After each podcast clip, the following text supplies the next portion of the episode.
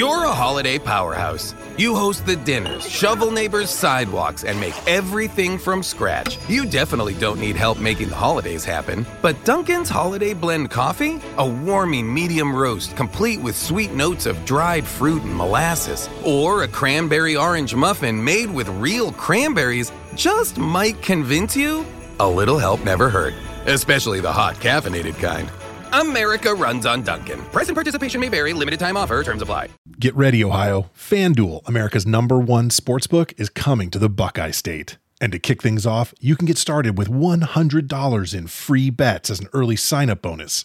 Plus, when you sign up today with promo code OhioSB, you'll be all set for when FanDuel goes live in Ohio. Then you can bet on all your favorite teams and all your favorite sports with $100 in free bets. Just download FanDuel's top rated sportsbook app.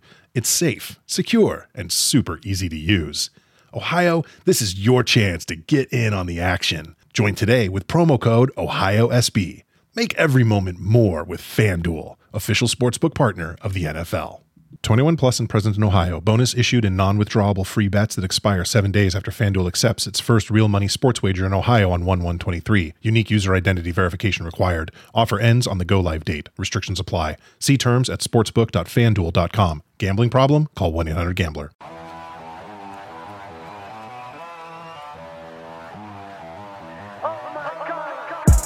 First time in a long time, but it seems like just yesterday when we were side by side. Beast mode, no one's blocking our way. These other guys tried it, but them man ain't got the skills of Braden and Davie, brazen and raging, bringing you the thrills and spills. Right here in full gear, about to blow up like TNT. Us man are too sweet, Brady DVP, the BD elite. Right here in full gear, about to blow up like TNT. Us man are too sweet, Brady DVP, the BD elite.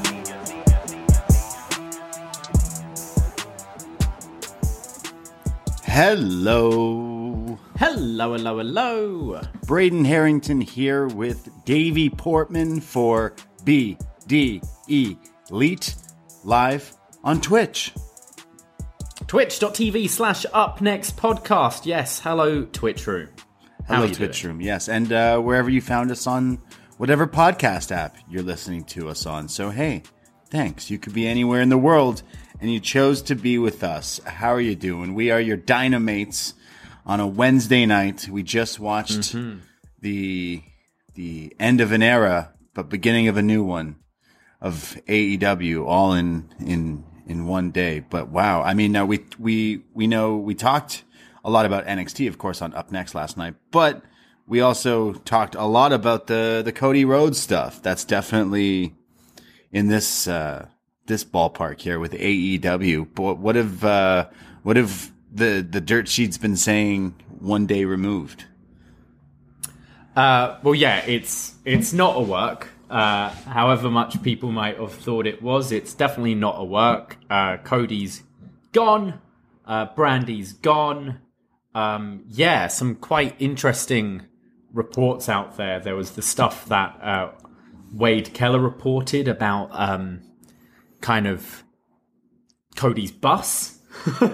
um, a lot of people having an issue with Cody's bus and kind of, I don't know, it, it's sort of, we, we've talked about this, this Cody character for quite a while and we've been saying like, is it, is it just him kind of being, uh, sort of super meta? Is he kind of, um, because we talk about the pyro and, and his bus and his mansion and all that kind of stuff. And it, it seems like it's maybe a, a bit of a reflection on the actual person itself. Not, not that I'm saying there's anything wrong with having a bus, but, you know, kind of, but kind of, yeah, sort of being, uh, how should I put it?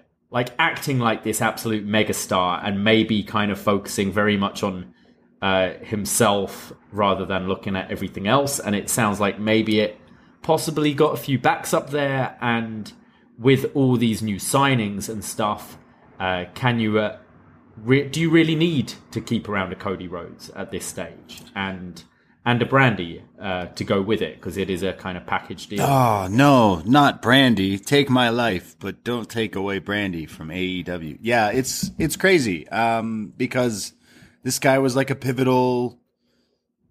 he was a part of this. He was he was the guy, hmm. one of the guys behind this place. And now that it seems like he's left, and it's almost like he's taken his ball. He got tired of being booed.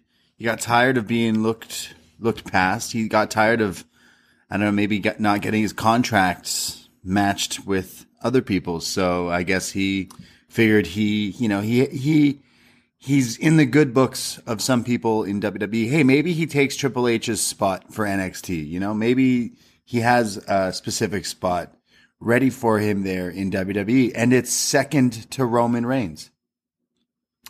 Uh, Or I mean, third. we'll see. But there was a there was a, a quote that kind of said from apparently Tony Khan describing a lot of his segments as a car wreck. Um, but they drew ratings, so he was kind of cool with it. And yeah, like a lot of these figures, uh, a lot of the discussion we've been having over the last uh, couple of years about Cody and his presentation, about how he's really a heel who's trying to play a babyface. It's um, it's interesting reading. I I'm like I can't I don't have it all in my head, but I do recommend people going out and reading uh, a lot of these reports, and I'm sure most of you have because they're they're quite interesting, and I, I do think we've seen a lot of it unfold, and we've heard a bit about um, kind of possible um, tension, friction between like the EVPs in AEW, and I don't know. I think I think WWE. I'll be really interested to see how they they treat him. I I can't really see him getting creative control over there. I don't think many people do. I don't see why Vince would feel he should give a Cody Rhodes creative control uh, over there. Um, But doesn't Vince like? interested to see what he does. Yeah, sorry, but doesn't Vince like like when you uh, almost leave him and show your worth and then come back? He has a track record of that. Like anytime someone's like almost like denied him and kind of gone against him and then kind of made themselves their stock even bigger, Vince has always been like, all right, like he knows like when when when I saw Bret Hart back years years later, I was like, this guy will do anything. This guy will let anyone come back.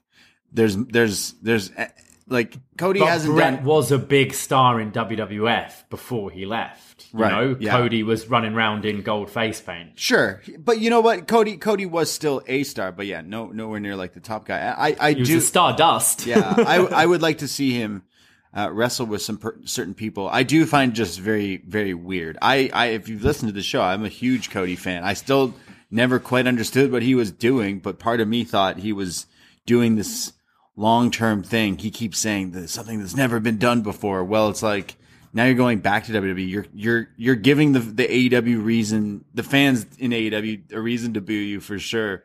So when you come back in I don't know two three years, I'm sure this character will be continuing. I'm sure he'll still be wrestling. Uh, I I don't I don't think it's a character. I don't. I, it's, know, it's like, himself. uh, yeah, it's we've himself. Been, we've been questioning all this time. Is he is he like doing this long, massive work, exactly. or is he a bit delusional? And I think maybe he's just a little delusional. Uh, Hey, and and I don't. I don't mean that disrespectfully. I think the guy has obviously AEW probably wouldn't be around without Cody kind of taking that risk six years ago, leaving WWE and and forming with the Bucks and the Elite and doing all in and all that. Look, I, I'm not knocking the guy, but I think when this this kind of baffling storytelling we've been seeing the last few years, I do think it's more so him seeing himself as this huge babyface in real life rather than him doing some Yeah. elaborate work where he's been uh, portraying himself in this way, but he is really a heel, which a lot of us have been questioning back and forth all this time. But it's crazy. This this was a huge news. We talked about it a bunch yesterday, and I am I am fascinated to see how they present him. I, I think regardless, he's going to be a bigger star in WWE than when he left WWE.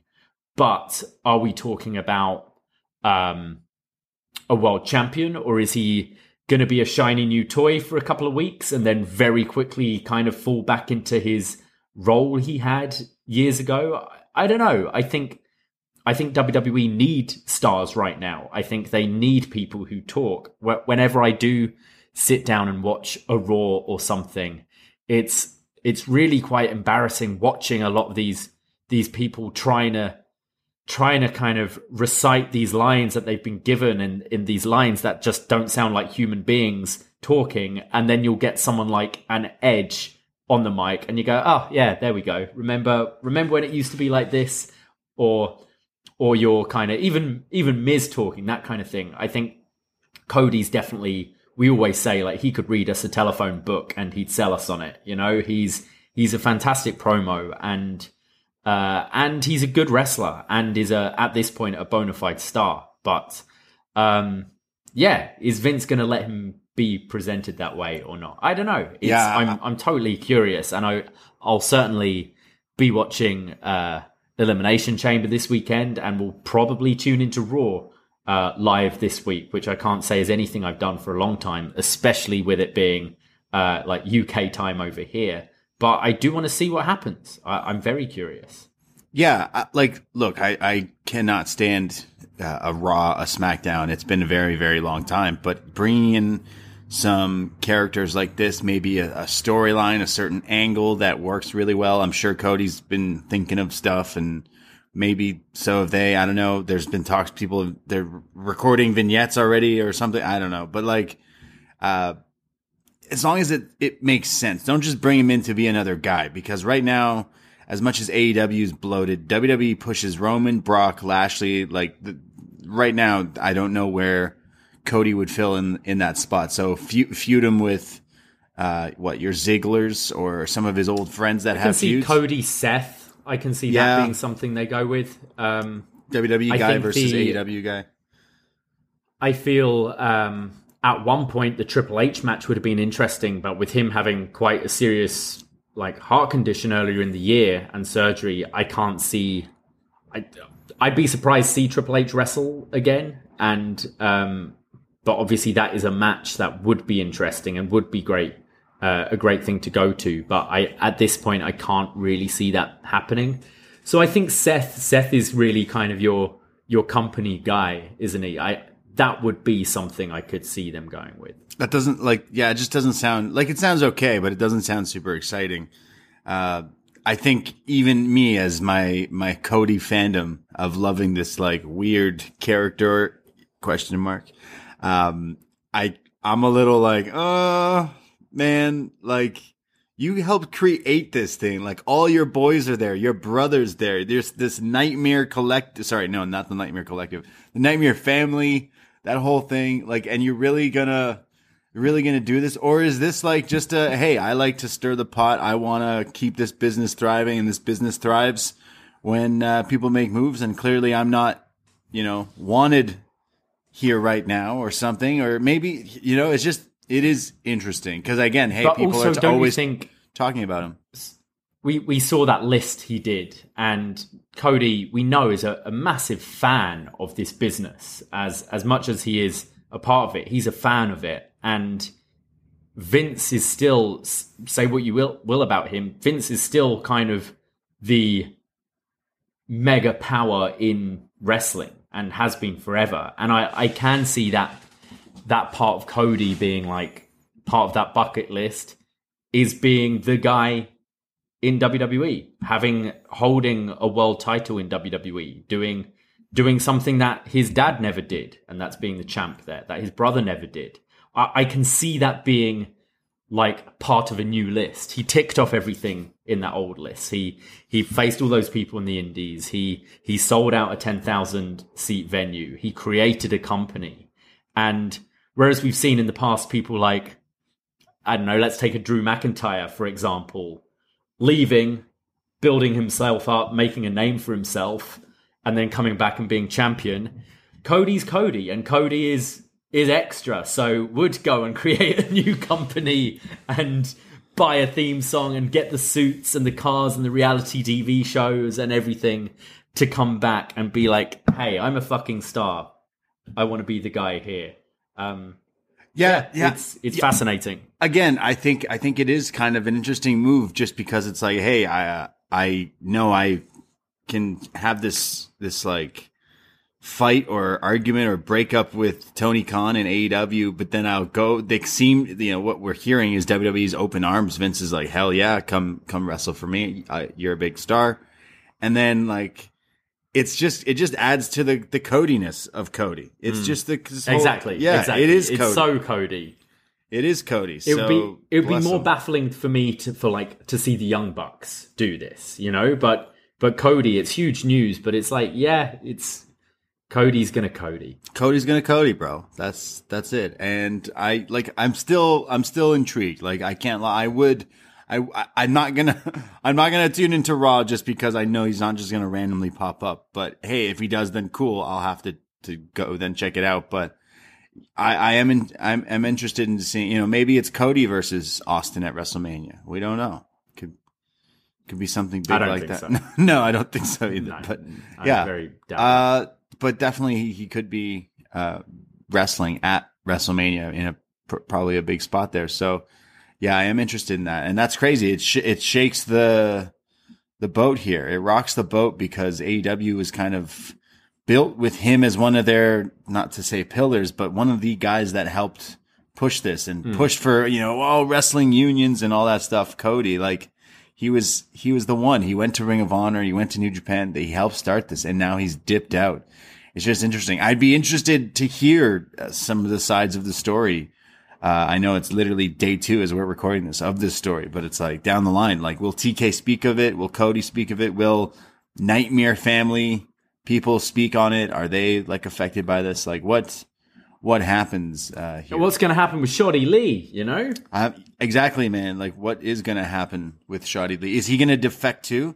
Cody comes into uh, WWE with his whole like nightmare family behind him, like I'm taking over. Q- QT just takes over. He's like, "Look, I told you all of this. I told you this was going to happen." Yeah, he Nick did. Comoroto listened to me. Aaron Solo listened to me. You should have listened to me, Yeah. Shotty Lee. Yeah, That was that was the storyline, yeah and now it's that. Yeah, uh, but just crazy, crazy times. Cody Rhodes, the roads to WrestleMania is definitely on its way, and we will be seeing him there. But yeah, uh, crazy, crazy. But there is still uh, a pay per view to to go towards. What other what other news has happened uh, since? I'm trying to like everything else seems like it doesn't really. no, it, Matter. that that's really been it, the only thing I've kind of noticed today. Since we we talked about a lot yesterday, but um, no, it's still just little details and nuggets of information coming out about that. Really, Yeah. So, so good stuff. Uh, we'll we'll jump into dynamite, but this is when uh, we'll tell you to follow us on Twitter at Up Next Podcast and check out our Patreon because it is February and we have a ton of awesome shows. Yes, we've done a review of Rush Hour. We've done Super Brawl two. We did Best Match Ever HBK. And this week we're doing the 20th anniversary of WWF No Way Out 2002, featuring the NWO showing up in the WWE for the first time. So that's quite interesting. And a loaded, loaded, uh, just card of just huge names from 2002. That roster was crazy. Um, and total different, but maybe you'll be interested to hear our thoughts on the book of Boba Fett that we recorded today. Oh yeah, yeah. Going through uh, all seven episodes of Book of Boba Fett and and our our thoughts on the whole thing. Um, we're diving back into the world of Star Wars. It feels like quite a while since we've been talking about that. So Yeah. uh, that'll be coming out this weekend, I believe, on Sunday. So go and check that out. It'll be available for all North American and World Champion patrons. Yes, uh, talking all about the the way, the Mandalorian, all that fun stuff. I don't even want to spoil it for people who haven't watched, but go check it out because I have some keen choice words for this series. But yeah, more Star Wars stuff and so many podcasts. Go check it out. North American tier gets you access to all these shows, and it's only five bucks per month. Try us out; you won't be disappointed. We podcast quite a lot, quite a, quite a lot, um, and. Um, some reason they always connect every time we do these shows, but I couldn't quite connect It, the the Boba Fett. one. Very, very sp- uh connection from Boba Fett, huh? There's going to be an actor in there for sure. yeah, um, but Super Brawl was like Super Brawl was in Milwaukee. No Way Out was in Milwaukee. Uh, and DDP You had was in both shows. yeah, both shows and stuff. Yes, our our reviews somehow always uh, make it in. Was it Siino that told us that we totally in our rush hour review went went over it went over our heads that Gene LeBell, who was the cab driver, who I mentioned, like, hey, isn't he like a like famous like fighter? And it turns out, yeah, it's like yeah, Gene LeBell, La, the LeBell lock. Oh, so okay. we totally missed that in rush hour. But Yeah. uh, yeah, go check that out as well. Uh, should we talk about some? Yeah, I, I wouldn't know who Gene. Yeah, I mean, I don't- He like walked into my living room right now as I was recording Well, I- this show. I don't I'd know if he like, would. Can you get out my house, please? he is he is he has passed away, but it's you know ah, well, yeah.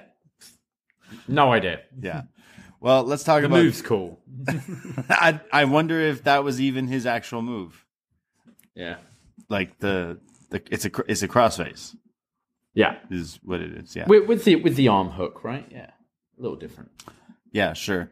Um, I was watching something else uh, yesterday because I know it, Wednesdays is when my Pam and Ta- uh, Tommy drop, but uh, my lady friend was trying to make me watch Love Is Blind, which it seems a lot of people are. You sound like you're 70 when you say my lady friend. That's like what what old people say when their husband's their wife has passed away and they start seeing a new person at the old people's home.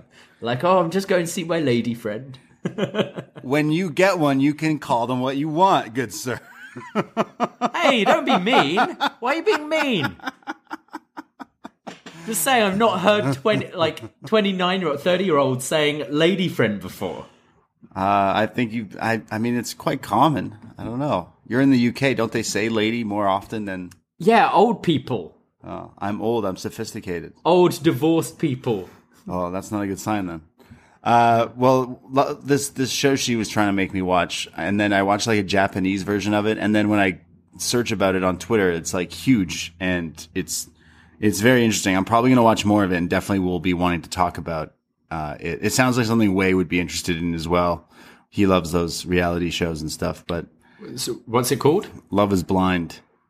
Love is Blind. It's Oh, Netflix. Yeah, have you heard of Yeah, it?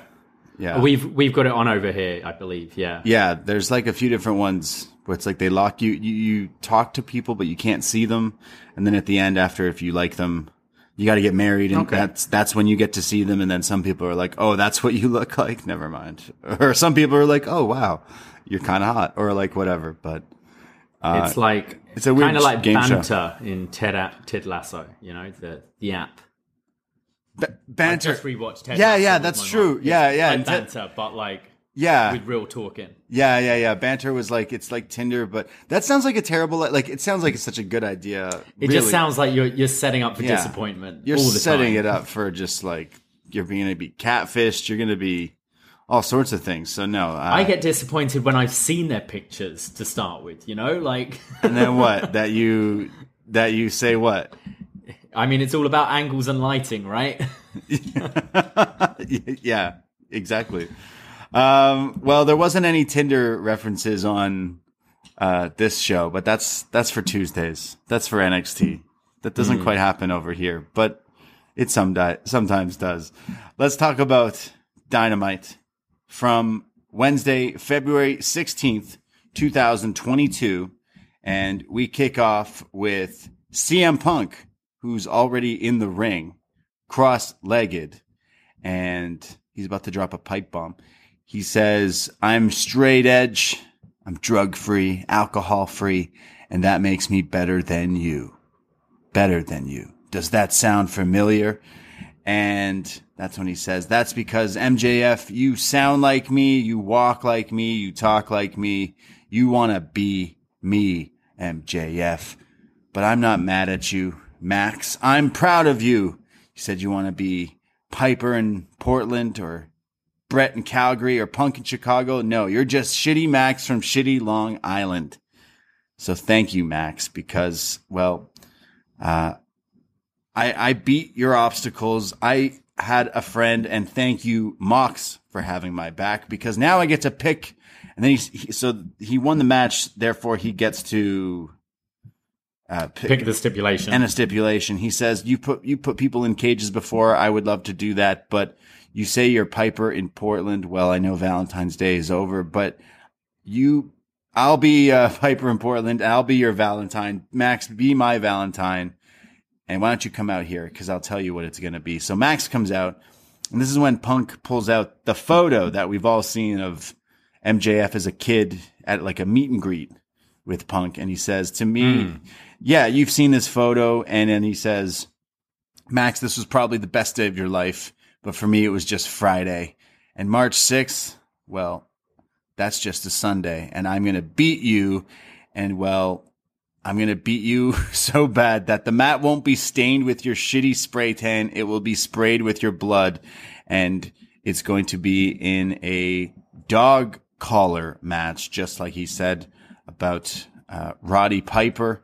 Uh, and then, yeah, uh, MJF is so taken aback and so shook that he he just drops the mic and walks off. He leaves, doesn't say anything. Yeah. So upset. Um, no, I, I thought uh, CM Punk was great here. Always, always a great promo. I love the line, uh, "I'll be Piper, will you be my Valentine?" Obviously referencing Roddy Piper and Greg Valentine in that famous um, dog collar match, which is very overrated. We talked about it a couple of years ago. Not not a very good match, to be honest, but Did- uh, seems to be pretty famous. Did we do a Um, best match ever dog collar match? No, I, I'm trying to remember. It was in a best match ever we did, but Yeah. I can't remember what was it. Uh, was it Starcade, Best of Starcade, or something like that? Maybe was it from a Starcade that match? Yeah, maybe we did a Possibly. throwback thing. Yeah, Um, but yeah, I, I think this match sounds great. I like how he was kind of he was being a smart baby face here. He's like, yeah, normally when we have these kind of uh, things going on where someone keeps trying to run away or there's interference, we have it in a steel cage. And I could ask for a cage match, but you know, Wardlow could just climb in, you could just climb out. It's like, yeah, because I'm so bored of we've been watching wrestling how many years, and they go, oh, and we'll put it in a cage so no one can get in, and someone always gets in. So I think this makes a lot of sense. The story has been the whole time MJF running away from Punk, and uh, Brodie Lee and Cody Rhodes set the bar high with a dog collar match in AEW. So this I'm really interested in. I think their their first match was fantastic, and to add a stipulation like this, um, I think this could be really good and kind of promises violence here as well. yeah, yeah. I I was thinking about it while he's saying this. I'm like, oh, so he gets to pick the stip. I'm like, well, what would he want? Would he want a cage match? That is too like easy. Even saying like a no DQ match is like, uh, well, we know he's got friends and stuff, but it's like no, a dog collar match. And I mean, Punk has had his history with uh, dog collar matches as well. I think he had a, like brutal one with uh, Jimmy Rave in Ring of Honor. Uh, Right, But okay. Yeah, he's had his fair share of, of violent stuff like this as well. So Was it Raven he had one with? I, yeah, well, was it? Yeah, who who did he have them with? But they were they were pretty violent as well, and they're bloody. So you're right. This kind of in a in this weird, smart, marky world of wrestling that AEW land fans, we're all like, oh, well, this means it's going to be bloody. This means it's going to be violent. They're going to be choking each other, and we want to see MJF go through that. So yeah, pr- I'm excited. That's a great step for this match, for the rematch. Yeah, because I loved that absolutely. first. I loved that first one. That was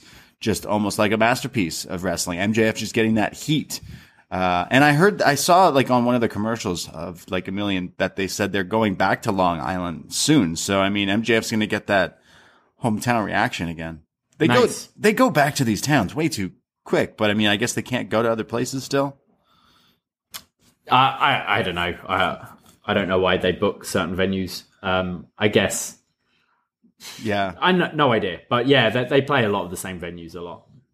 Yeah.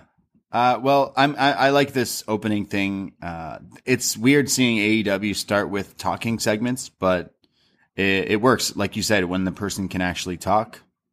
Uh, Yeah, absolutely. I've got no problem with a kind of promo off to start when a lot of these guys are great at it. So it's just as entertaining as a match. It's not just a let's have one person in the ring talking and then a procession of challengers walking out with stilted lines. Like it's, uh, I've got no problem starting with a promo and we're, the pay per view's getting close. So you need to start driving what these matches are going to be. Um, but yeah, uh, like as always, Punk is great on the mic.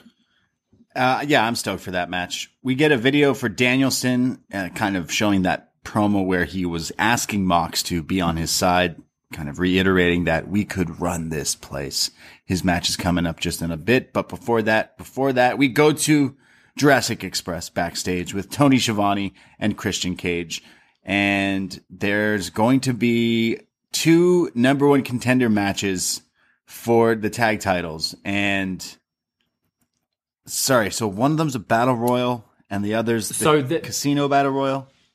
Yeah, so they're both tag team battle royals, but I believe the first one will be a tag team battle royal where all of the people are in the ring to start with, like a classic battle royal, and the second one will be a casino battle royal. So that's where that's where AEW has it. They come out in sets of four, so you'll have probably four teams coming in at a time, and then you'll have the Joker team, which I assume will be a debut of a a new team, uh, probably a new signing to AEW as a surprise. Is my um, is what I'm guessing. Oh, okay. So what, like the Briscoes or something? I can't even think of a team. Briscoes, Hardys, Hit Row. Oh, right. Um, yeah, Okay, well, I, I'd imagine. I, Yeah. I think you're normally they set up a casino to have some sort of surprise as the Joker. So Penta? yeah, standard battle royal next week, and then the the week after will be some kind of surprise. Okay, so the, there's going to be two winning teams out of the outcomes of these matches, and that means the pay per view match is Jurassic Express versus a team versus a team in a three way. And Jungle Boy says, "I love a good three way." And Jurassic, uh, sorry, Lucha Soros looks over at him like, "What did you just say?" And he says, "A good three way tag match," and I can't wait. And then Christian says that there's going to be some changes coming in the tag team division. But before that happens, Jurassic Express is going to beat these challengers and uh, retain the titles at Revolution. So Christian kind of throwing a little, you know, some some wording here. Is is is he calling for the Hardys here as well? But uh, yeah, so tag matches coming soon. I mean, wouldn't you just have the last two? It seems like it's a hard way to find your two number one contenders. You could have just done a tournament for these two weeks, but yeah, a, tour, a tag team tournament in two weeks. four teams done. Well, yeah, they're doing a, going with the battle royal thing. Yeah, I guess. That, that way you can do the surprise, isn't it? And True. I, I do I do tend to enjoy the AEW battle royals. I I do think they tend to book them quite well. Um, so yeah, I, I don't really have a problem with it. I think it's one of those things that sounds more confusing, especially when it was in our like little chat group we were and I kept on looking at Twitter because it was just kind of a throwaway line here like oh we got a battle royal and then a tag team casino battle royal and you're like wait what but really it's just there's two battle royals and the winner of each one will go to the match it's not overly confusing really um, but also we we haven't really seen a a three-way tag match in AEW or at least that I can think of off the top of my head so I think that's kind of cool because it'll be something kind of fresh for the division and um, allows for just even more nut stuff to happen. The, the tag matches are always fun. So, whatever three teams they're going with, I'm sure this is going to be a killer match at the pay per view. yeah, what teams would you want to be in that in that mix? The Hardy Boys are they going to Um, make it a TLC match?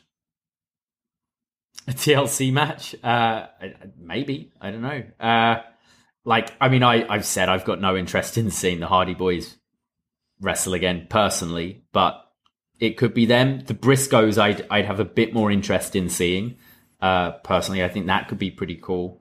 Um, the Bucks and I, I have a feeling both the Bucks and Red Dragon aren't gonna win this thing Yeah, um, because they they've got kind of their own stuff going with each other.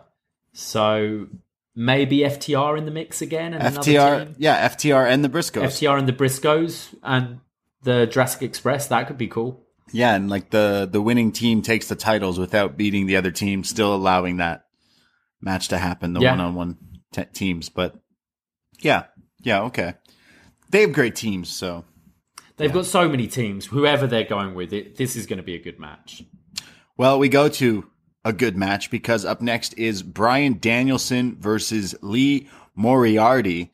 So Danielson's been spouting off that he wants to to change AEW and have this whole unit, and he had personally name dropped Lee Moriarty, and well, we're going to get this match right here. The newcomer Lee getting a big opportunity. It cuts to Sabrina the Teenage Witch in the front row. Yeah. Uh, Melissa Joan Hart. Cl- Clarissa was that her other show? Clarissa knows it all, or Clarissa, Clarissa, knows best. yeah. Clarissa knows best. Clarissa knows best. Yeah, She is Yeah, a huge haven't wrestling. Seen, she's a big wrestling haven't fan. seen Melissa Joan. Yeah, she, I've seen she's tweeted and stuff. Uh, had little things going on before, but yeah, haven't seen her for years. Uh, good to see her at AEW.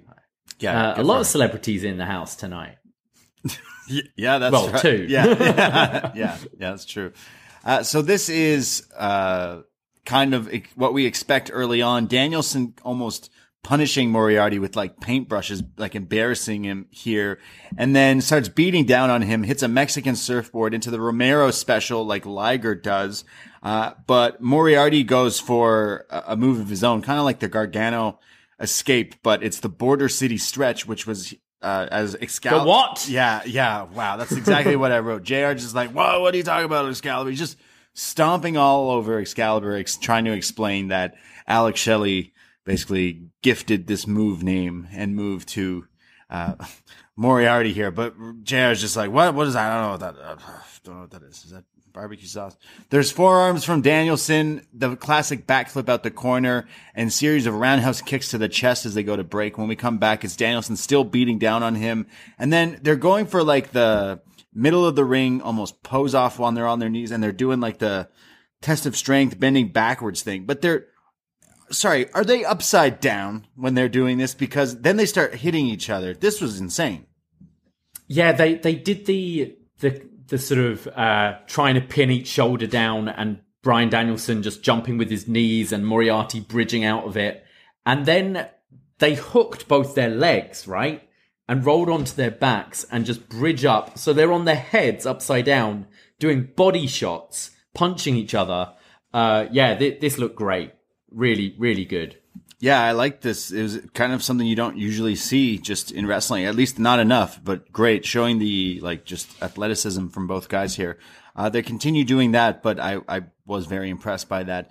Uh, Danielson gets the offense and starts killing him here. And then when they finally get to their feet, there's just this slap, like strong palm slap to the face from Danielson, which pisses off Lee, who comes back with a series of strikes of his own.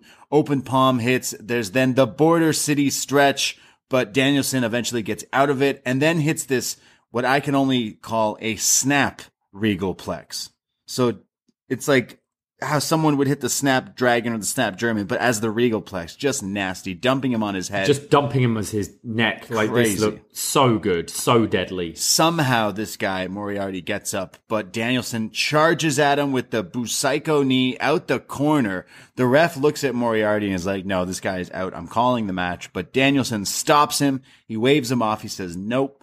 Grabs the arms of Lee and then does the face stomps, just repeatedly stomping him with the arms held to the head, to the side of the head, the neck, and then a just the most simplest like leg triangle pose thing while he's posing with his arms up flexing. The ref immediately calls it and Danielson gets the win. But yeah, I loved this match. This was great. I love Brian Danielson. He is so interesting to watch and this was almost like a war. We expected it. I was expecting to see Moriarty step up here and he did just that.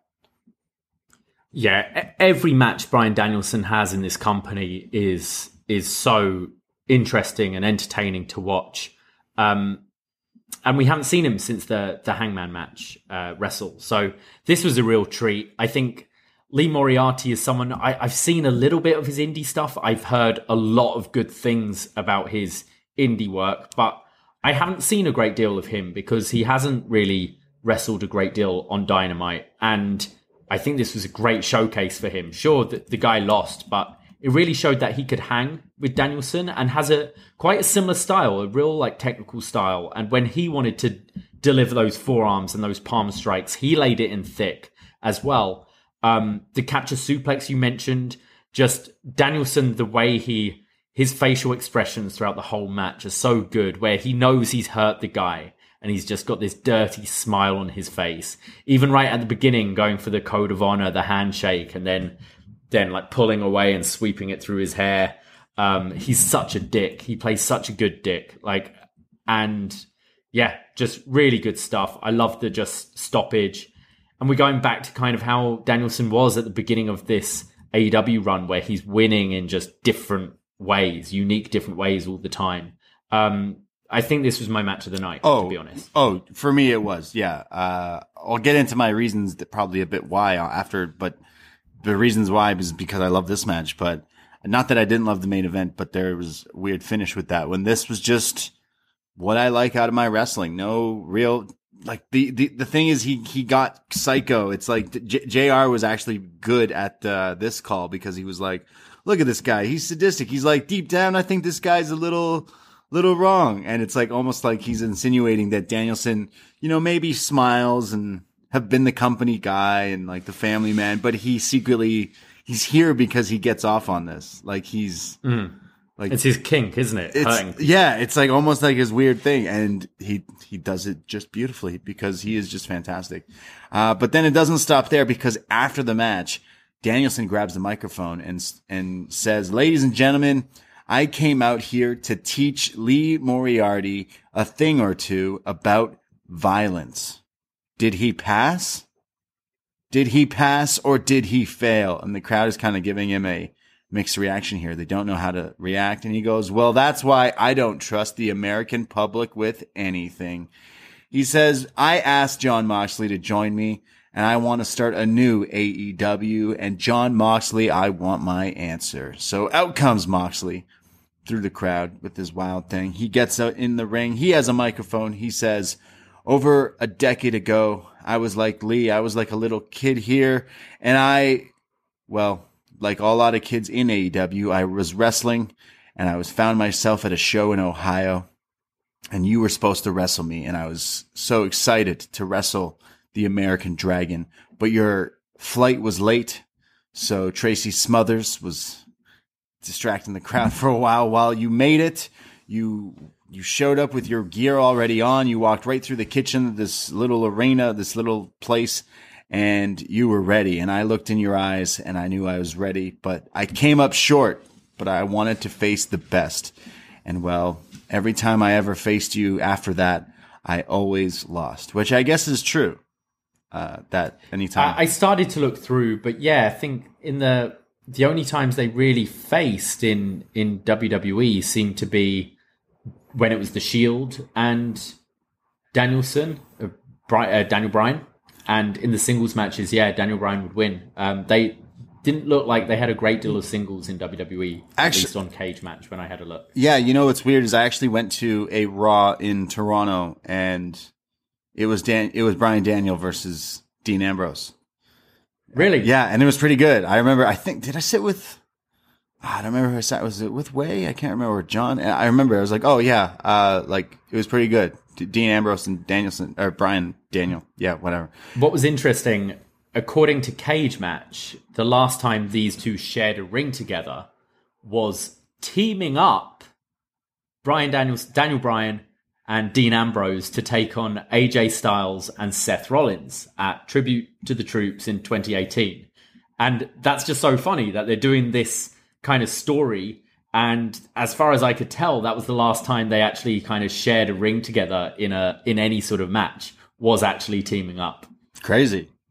Well, I mean, that's where Danielson got the idea. He was like, "Hey, this guy's all right. You know, maybe Yeah, we beat AJ and Seth. Yeah. let's see what we can do. Yeah, Uh, he says, Mox continues, says, every time I fought you, I came up short and it's made me angry, but you know, it's fine. And well, I, I see that you've come here to AEW as the American Dragon, and I always wanted this chance to slay that dragon. No pun intended, because I wanted to slay the American Dragon. And as it turns out, he doesn't want to face me. He wants to join forces. He wants to create a new AEW. Well, is the only reason you want to stand side by side is it because you don't want to face John Moxley? He says, I've, I've done what I've done to all these people in the last three years here. You've probably seen that. And well, it looks to me that I've already beaten Brian Danielson because he's scared of me. And so he's like, I'll leave you with that question, Brian. You can think on that. Is that the reason why you want to team with me? Because you're scared of me? Because I don't stand side by side with someone until I bleed with him. And then he drops the mic, leaving Danielson with a question of his own. But yeah, this story, this angle with these two is very interesting, which I think it has to lead to a one on one encounter at Yeah. the pay per view. And take my, take my money, please.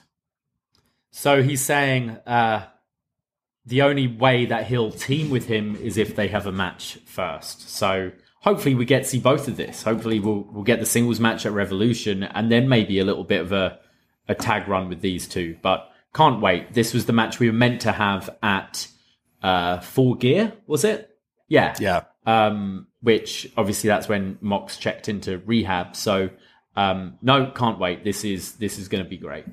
Yeah, I'm I'm totally this is what I like about like my wrestling. Uh you don't need these crazy storylines. You just need stuff that hey, there is some truth to this this whole hey, we wrestled in some some gym in Ohio or whatever and we've had our history and here or there and I've always lost and stuff like that. That's the like easiest thing to add. That, that's why I think the ranking system here is helpful as well for future stuff because you can always tell who lost and stuff. But it just is is a simple storyline, and I think it it can be dragged out in so many different ways. Obviously, we're gonna get this match, but then it still leaves you questioning, like, hey, well, who's gonna win? Does Mox win and go, you know what, Danielson, I finally beat you, or does Danielson beat him and go, look, now you should join me, and then they do join, and then Kingston mm-hmm. will somehow be like, hey, what's going on over here? I I, I don't know, but I'm interested. It's it's great, and you know, these two are really good talkers, like Oh yeah.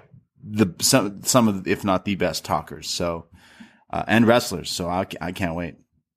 We go to Keith Lee, who has a video here. The Limitless one has arrived, and well, that was just phase one. Phase two is the face of the Revolution ladder match at Revolution. The winner gets the TNT title opportunity, and I will take that. It will be mine. So Keith Lee has his sights on the TNT title. Kind of a quick video. So that's something that's changed because I'm pretty sure um, you got to call your shot. What title you want to go for? I know last time Scorpio Sky did want to go for the TNT title, but I remember when they announced this this match was coming back a few weeks ago now. MJF said to Wardlow, "You're going to win this, and then I'll be able to cash in your title shot for the AEW championship." So um, I don't know if that's Keith Lee just saying the title he's interested in is TNT title, or they've changed it and it's just for the number one contender for the TNT. Yeah, true. I completely forgot about that. But yeah, he did he did name check the TNT title, so Keith Lee's coming for it. We go to Wardlow, the War Dog. This means war. He's going up against Max Caster from the Acclaimed, which means of course he's going to spit some bars here, which probably isn't a great move to do to this guy to piss him off even more.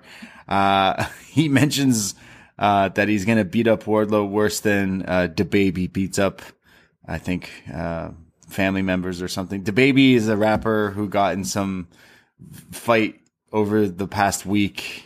It got filmed at a bowling alley, and that's what they were referencing here. He al- he also says that Wardlow's overrated like Nashville hot chicken, which probably got the biggest reaction from the crowd.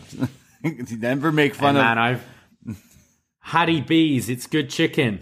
Uh, I, I mean, like you know, we know we know if you go to a town, you make fun of their hockey team, you get some heat.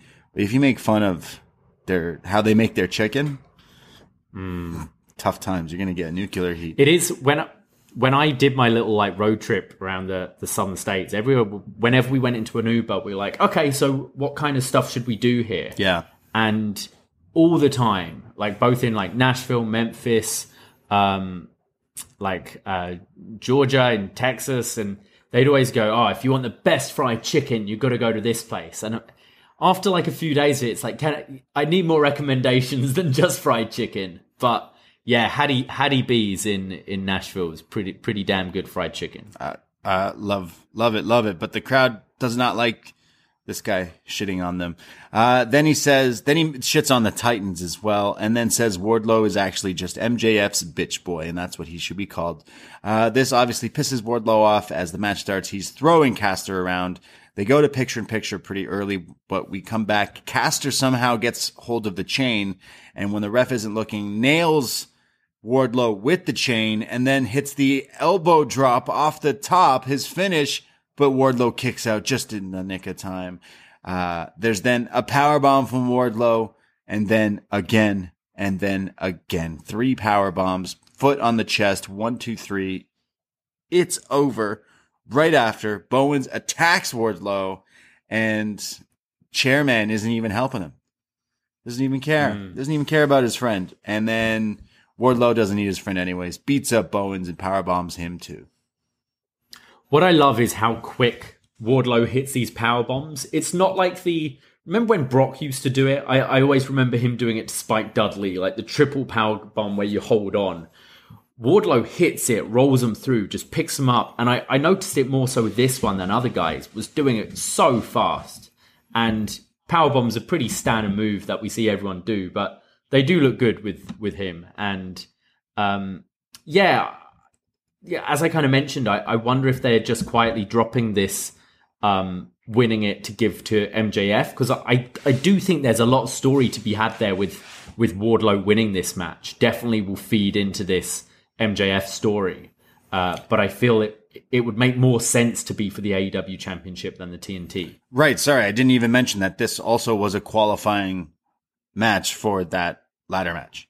So Wardlow is in that match. So right now it's Wardlow Yeah. and Keith Lee in this ladder match. And that's something I'm looking forward to. I'm sure they're going to have a spot where they're destroying everyone, and then the two big lads go at it. And we know from those matches with like Dijak in in NXT, Keith Lee has some great big man versus big man matches. So I think him versus Wardlow could be uh, could be really something down the line that I'd be quite interested in. Yeah, uh, they'll go face to face, and Keith Lee will look at Wardlow and go, "Ooh, big boy." Like Big boy. like Brock did to Yeah, him in the like Rumble. Brock. Love it. Yeah. Do it. Uh, well, it, yeah, it was noted that like Shawn Spears didn't really care what happened to Wardlow, but Wardlow took care of it himself. We go to Britt Baker backstage with her whole crew and Mercedes Martinez. She says tonight Mart- Mercedes is going against Thunder Rosa in the no DQ match. And remember, there's no losing. Got it? Just remember why I brought you here. Finish the job. Finish Thunder. And she says, in case uh, we need some help, she brought in the best coach that she could. And out walks Sensei John Kreese from Cobra Kai. It was a it was a moment where I it took me a second. I was like, who? I'm sorry, what? Why? Well, okay, all right, sure, why not? and he says, uh, we're going to finish her. And remember, you got to show no mercy. I he was saying that in regards to Mercedes, I believe. Yeah. Uh, she went and what, like, what should I do if she can't get the job done? He's like, well, finish her, no mercy. But um, yeah, I think Kreese would be great as a as a like some sort of wrestling manager. Um, kind of hope he sticks around. oh, man. I mean, yeah, I, I've, we've, I've, we've mentioned some Cobra Kai. Obviously, we've done our Karate Kid reviews out on the Patreon, but the Cobra Kai, the show is so silly, so ridiculous that it's like, you can't not watch. And he's just been great. he's been great, this guy in Cobra Kai. So I don't know what, what he's doing here, but some, uh, some cross promotion here with Cobra Kai. Weird. We go to a commercial, but when we come back, Tony Schiavone is in the middle of the ring. He's going to interview the world heavyweight champ, Hangman Adam Page. But before this can even get lifted, uh, well, actually, I was using uh, I was using the Fire Stick to watch, and it was during the commercial break when a commercial played. It was probably it was a pizza Pizza Hut one, you know, Craig Robinson, those those ones Yeah, yeah. every fucking break. And then it played another one about face cream. And then it played a Pizza Hut commercial again. So I was like, oh, that's weird that they're playing two in the same block as someone in, you know, TV. I'm like, that's a no no. Then it played the face cream one. And then it played the pizza one again. Then it played the face cream. It kept playing the same two commercials when I realized I think I've been sitting here for two minutes with this thing looping. So when I quickly fixed my feed, uh, Adam Cole already walked out. So I was like, oh, okay. So I wasn't sure if Hangman actually said anything. Hangman didn't say a whole lot. Um, he, yeah, he he barely said a thing before Cole comes right out. Well, I can tell you that Pizza Hut has a great deal on uh, buy one get one free Oh, nice. medium three Awesome. toppings. So no one out pizzas the hut, Davie. It's true. Yeah, Well, yeah, I- is it? But no, it's not. It's not true at all. You know we Deals don't. on pizza. Pizza is still pizza, and deals with pizza makes it better pizza. So How's the pizza Uh, over I'm there in the UK? pizza. What's pizza in the UK like?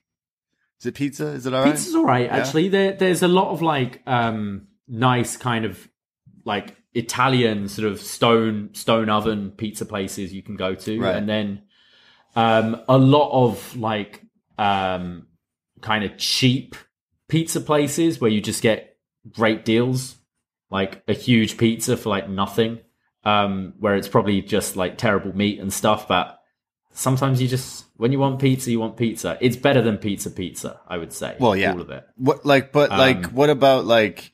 Is there a specific type that of pizza that that Brits eat, or is it Well, just for the chains like Domino's and Pizza Hut are popular for the chain, or or are you talking more about like New York style, Chicago style, or all that? or like you know like they say a Canadian invented the Hawaiian pizza, which is funny, but then also Canadians just eat like I don't know meat okay, lovers. so something that I'm not a fan of, but is popular over here, is corn on pizza, Oh, yeah, which yeah, I yeah. don't I don't like. I would fuck um, with that for sure. but that is that is quite kind of popular over here because I remember when people were like when I'd be in Canada and be like anything you don't want on your pizza I'd be like ideally not mushrooms and I really don't want corn on it and they were like why would I put corn on a pizza I'm like I don't know whenever I go somewhere someone has fucking corn on their pizza. I'm like what are you doing? Get that corn out of my face. yeah. It's the texture thing with that. Like I'll eat I'll like barbecue a corn on the cob and eat it no problem and enjoy it. But it's it's the like biting into like the cheese and then the, the pop like with the corn just doesn't it kind of weirds me out a little. Look, you, I, I love, I could, I could eat corn in probably anything, but it, I do not really put it on my pizza. I, so Yeah. I, that is, that is, uh, strange. Uh, some people in the Twitch chat are like, what the fuck? Who eats corn on pizza? yeah Uh, but yeah. Uh, well, back to Dynamite. Uh, no pizza here, but Hangman Adam Page with Tony Schiavone and Adam Cole interrupts him. Adam Cole's bigging him up and says, Hey, that match last week, that Texas death match was badass. You earned the right to call yourself world champion.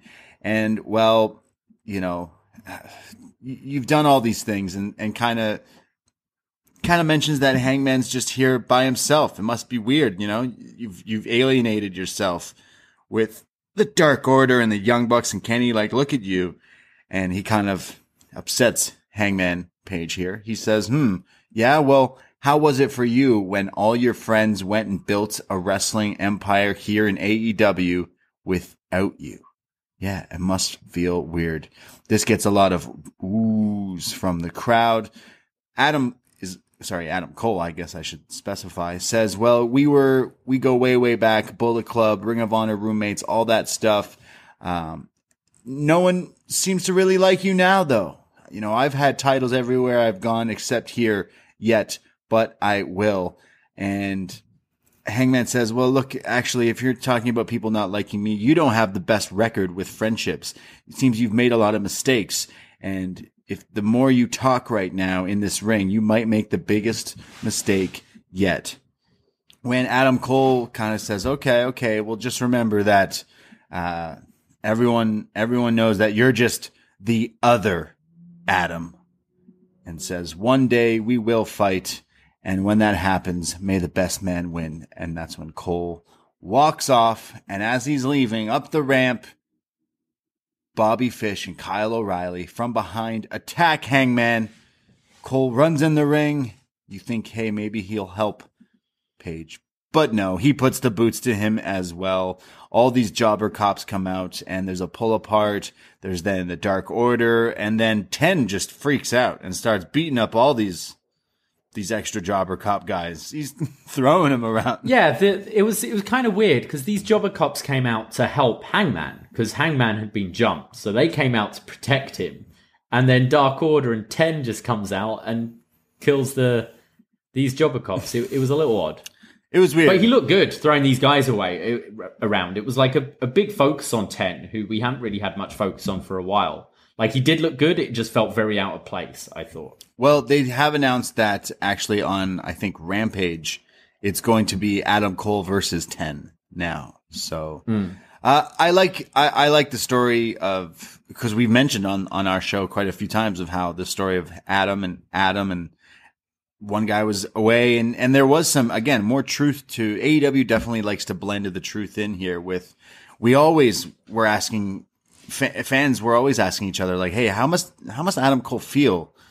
with with this all happening while he's kind of in the WWE and well it's kind of brought here into the story so uh what what do you think? You think we're going to Revolution as Adam Cole versus Adam Page? I, I mean, you, you can't really have a pay per view and not have the world title defended, and it's it just feels a little soon. Maybe I don't get me wrong. I, I'm very look, much looking forward to the match. I think it's going to be a good match. But the problem is with having the Lance Archer thing last week, it kind of only gives you a couple of weeks to to build this thing, and I can't say from what I saw tonight, I'm particularly compelled in the story. Um, and I know there's a better story to to be told here. So I, I think there's I think there's quite a bit of work to do in the next sort of Rampage and Dynamites ahead of the pay per view to make this feel as big as it should feel. Um, but again, I like I've got the same criticism I, I've had every week. The Hangman just feels a bit of an afterthought. It doesn't feel like the hottest feud. Like MJF and CM Punk feels way way bigger than this. Um, but I think when it comes to the actual match itself, yeah, it's something I want to see and something that's going to be good. Yeah, it's a match I think I, we've wanted to see even before uh, this this him coming to AEW. People were like, "Hey, imagine if Cole could face Page here, the battle of the atoms, and well, the atoms will collide." But um, I hope they do it. I I could see a, a Hangman retaining, and then eventually we do go to this match. Eventually, one day down the line, but a few weeks to build, I'd I'd still give it a shot because. I do think the match will be just crazy. Uh, both of these guys are awesome, and uh, I'm willing to to to give the story. I chance. feel this match is something that could really be sold on the road to more more so than the TV stuff. Sure. Like if they're using Footage. being the elite stuff from years ago and that kind of thing, I think the road to for this could be really quite compelling. Yeah, no, you're absolutely right. Hey, and, and they do those things, and they, those things have been pretty great as well. So, uh, but yeah, honestly, if this is the card so far, like Adam versus Adam, I want to watch this match. Yeah, it does feel a little early, but hey, do it, do it, just do it. We go to um, Jericho and Jake Hager, who are going up against their own inner circle partners, proud and powerful. And well, this started all because of the riff and this whole thing, and they need to sort some things out. So Jericho, who's looking jacked, by the way, looking great uh, lately. He looks in way better shape than than like we've seen him before, I think. And first match for quite a while, if I remember right. and his partner Jake Hager, who's in crazy shape. Jake looks like a beast. He looked awesome. We haven't seen this guy in forever uh, in a ring, but yeah, look looked in really good shape here. with his pink trunks. Loved it. Uh, Yeah, I love these pink Yeah, was it was it Siino in the chat said it was like Z- Johnny Swinger esque trunks, and I completely saw that. He he looked pretty good tonight. It's uh, very pink. Jake, he- It was pink with like the Like zebra prints. yeah, but like but also pink it's like. MMA, so it's got like his like logos and like sponsors or I guess or whatever on Yeah. it. PNP in the, their classic gear with the face paint as well. When Eddie Kingston comes out right before this match starts to just watch ringside, you know, uh, the match starts and PNP, Proud and Powerful, are beating down on Chris Jericho, hitting a series of double team moves. There's a standing moonsault, uh, double team. There's then a fisherman buster. Uh, finally, Jericho tags in Jake Hager, who gets some offense in. He's slamming Santana around. Jake Hager had me laughing here when he's just yelling, why? Why? Why? He, j- he's just so upset that the the inner circle's fallen apart. Oh my god! Why? Uh, why would He hasn't you do wrestled this? for months, and his first match back is against his own friends. Why? He's like, tell me why. Tell me why. just tell me. Tell me why. Uh, he's just beating him around. Uh, Santana does fight back, but then runs into a huge power slam from Hager. Jericho's tags back in, hits his running bulldog on Santana, goes for the Lionsault, but Ortiz stops him from doing it, which allows Santana to hit like a, almost like a, a rope, not a top rope, but second rope side Russian leg sweep, which looked pretty oh, cool. Oh yeah, beautiful stuff. Yeah. Well, did you enjoy, was it a good side Russian leg sweep? Yeah. I mean, any side Russian leg sweep's a good side Russian leg sweep, but coming off the second rope with it, Yeah. Chef's kiss. There was then the street sweeper for a two count as Jericho kicked out of it. The crowd were really hot for this, by the way. Uh, there's then the cannonball where it's like the poetry in motion setup from Power, Power and Powerful, but Santana then jumps off the back of Ortiz to cannonball into Jericho, who's standing into the turnbuckle, but Jericho catches him in midair. This uh, transition was beautiful. And Jericho turns. He saw Keith Lee last week Yeah. and was like, "Hey, I can- I can do I can that. I can do do. that." What, what's all this buzz about Keith Lee? Yeah. Like, don't forget about the influencer over here. Yeah, so he catches him in this and puts him into the lion tamer, as they call it, the walls of Jericho. When Eddie Kingston is ringside yelling, Santana, come on, you can make it, you can make it. In a great spot here when Santana finally gets to the ropes. Eddie Kingston gets up on the apron to kind of be hype and be like, yeah, you did it. When Jericho does his triangle drop kick to Kingston, sending him flying. He goes for the Judas effect, but it's blocked. There's then a, a hit from Ortiz, which allows Santana to hit the discus lariat for the pin. I wasn't sure if Ortiz nailed Jericho with the like uh eight ball in the sock or whatever, but um it, it was a I dis- don't think so. I don't think so either. Uh, no, I, I- I didn't notice any. I think Yeah. I, I think it was just more a, a bit of kind of confusion and then being hit with the discus lariat there. Well, right after the match, Eddie Kingston and Jericho are brawling when finally they're kind of separated, but It's it's they noted that Eddie didn't do anything. It was Jericho kind of lost the match and just went right after Eddie. Yeah, it was. Um, Yeah, he didn't even help. He didn't even help by any means. He just kind of was was there, getting hype, and Jericho was like, "Nah, get the fuck out of here." So, um, yeah, I actually really like this match. The crowd were eating it up as well, but great match. I thought it was pretty good. Uh, I I really like Santana. I think this guy could be a, a real big star on his own at some point. I think he's great on the mic. I think he's great in the ring. Um, they were noting on commentary how he's he's bulked up a little bit as well. Seems a little bigger.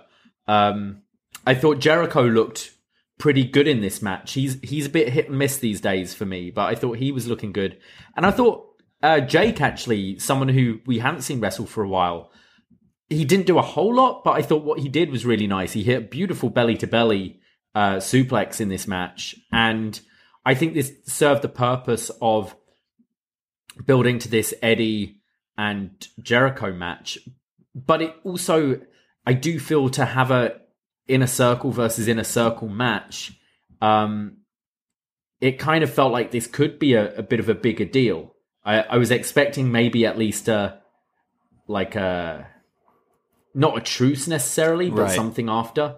Um, it felt it didn't feel like a friendly match, which it, which it isn't. But I don't know if you're breaking them up, I, I'd expect maybe something a bit bigger than this. But Yeah. I enjoyed the match. I enjoyed the match a lot. It didn't feel like a breakup either. So there's more to that. But it's, Hmm. it shows Jericho's kind of in the wrong. So, I mean, you could also almost turn him here because I don't think him being the babyface is quite going to work. I think it should be Jericho.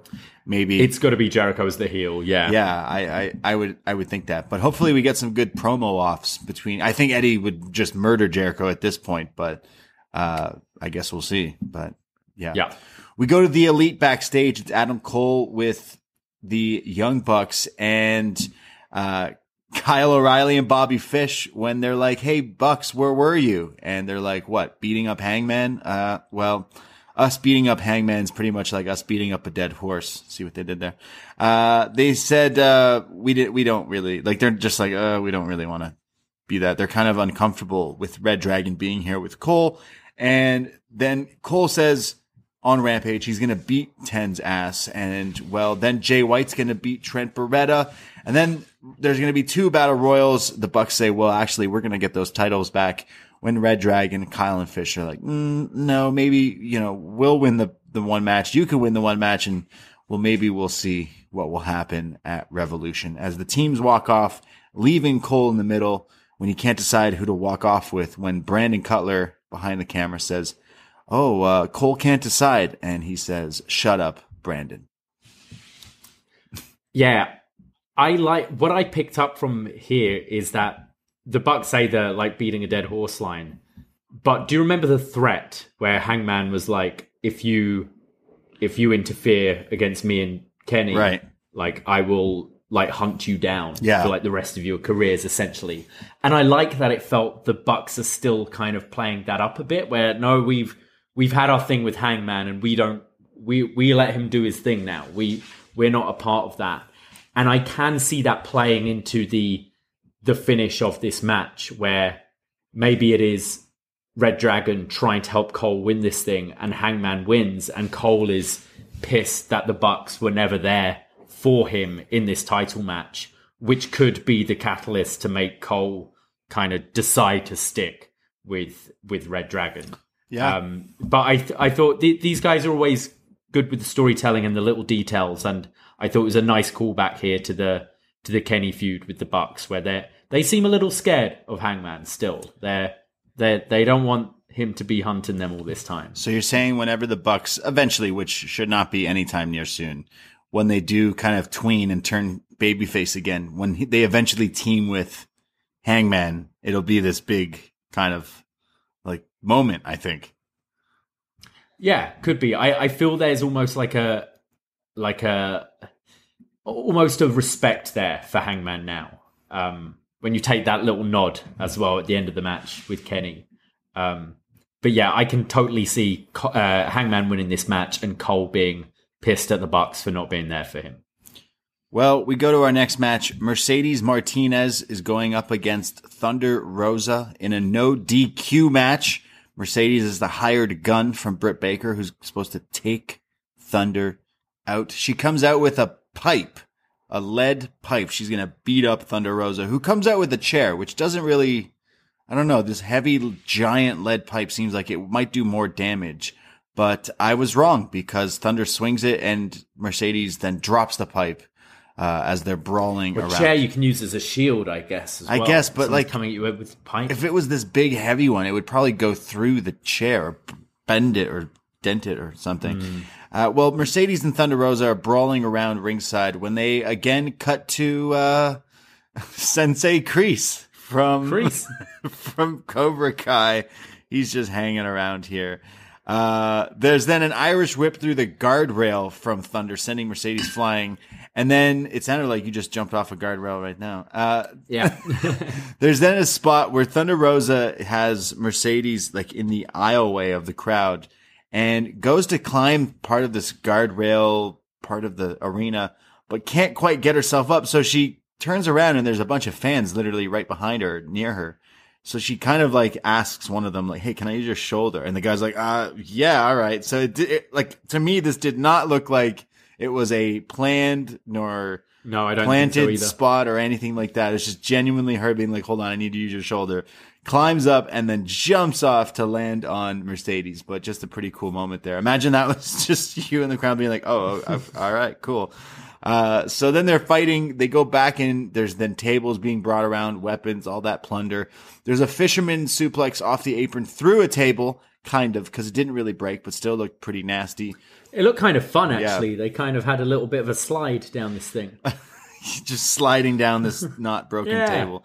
Uh, there's trash cans and drop kicks in the corner from Thunder Rosa. But when they're fighting up top, Mercedes hits a spider German suplex off the top. And this looked nasty. Just crushing Thunder here, landing on her. Like landing on her neck here. So the spider is when she, you you do it, but then you are still hanging by your like legs, and then you can climb back up on the turnbuckle. Makes total sense. And then hits. I always think Yeah. about Daniel Bryan in that Danielson. match against Cena at SummerSlam. Like that. That's the. Whenever I see this move, I think of Yeah. that specific match. But For yeah, sure. it makes way more sense. Why are you taking a back bump? Yeah. Just wrap your legs. Well, there's then an elbow drop off the top, but Thunder kicks out at two. There's then more strikes and weapons, and then uh, just all these piles of chairs. When there's the Fire Thunder driver, one, two, three. Thunder Rosa beats Mercedes. Um, yeah, uh, there is a little bit of an angle after, but there is a respect Yeah. angle after. I guess I'll say that what happens. Well, there's a respect angle where Thunder raises Mercedes' hand, like, "Hey, you know, you did good there. That was pretty violent. That was a brawl." When out comes Britt Baker with the the crew, and they're beating up on Thunder now. When Britt asks John Kreese, you know, hey, what should what should I do now? What she says, and Sensei Kreese says, finisher. So Britt does the cutthroat motion, and that's when there's a bigger beatdown. They give the pipe to Mercedes, but she doesn't want to do it. She doesn't want to beat Mercedes. She doesn't want to beat Thunder with it. So Britt, Reba, and uh, damn, I'm blanking on Jamie Hayter. Jamie Hayter. That's right. Beat down on Mercedes and Thunder Rosa now, laying them both out. But damn, uh, sweep the leg from from Mister Kreese here. Hmm. What'd you think? Yeah, I, I really enjoyed this match. Thunder Rosa, ev- she gets such a great reaction every time from this crowd. Um, she looked awesome in her kind of Kill Bill gear here. And uh, yeah, I thought these two really brought it. Thunder Rosa, whenever she's in these no DQ matches, does some pretty crazy stuff. And uh, yeah, I thought the they noted she's now 42 in her rating in her Wow. rankings. So only two losses in her whole time in AEW. It's got to be one of the best records there. Um, so clearly, this is the the match at Revolution. Finally, the rematch between Thunder Rosa and Britt Baker. But uh, I, I and I think you give the title to Rosa at this point. I th- I think it's time. I think um, she is so popular at the moment. I think you can have a nice tag match on Dynamite next week with Rosa and Martinez against Britt and Jamie. Um, but I'm yeah, I, I really enjoyed this match. Actually, I thought there was some really really fun spots in here. Yeah, I, I liked any time I've ever seen Mercedes, whether it be her short stint in WWE NXT, but the indie stuff was always pretty good. But yeah, Thunder's on this just this role. I do think she should take the title from Britt at this point. Britt can always win it back eventually and down the line or so, but strike while it's hot. Strike this Thunder lightning strike. I think you've already got another feud ready for for Britt. So if she loses the title, she can blame Jamie, and you can go to that match because tension's been brewing between those two, and that doesn't necessarily have to be for the title. So I think it's something that AEW are trying to do now is have women's feuds that aren't about a championship. We've we've seen it with Serena and Shida, and I think I think that's something you could do. Have Rosa have a title run and go off and face some other different people, and Britt and Jamie start their feud properly, and Britt now blaming Jamie for losing the gold. Yeah, and I do like seeing uh, Cobra Kai just hanging out here for no real reason. Brit in a Cobra Kai shirt, just some great plugs here. Uh, too bad you couldn't plug this. I feel like some people would have tuned in to see this guy. I mean, he's th- because of this show, like he's gotten pretty popular again. Anyone attached to that show. So, I mean, you could have just been like, Hey, I don't know what the plug would be. It's not like the guy's doing judo throws or something, but I think someone in the Twitch room said uh, they they were all at the same convention together.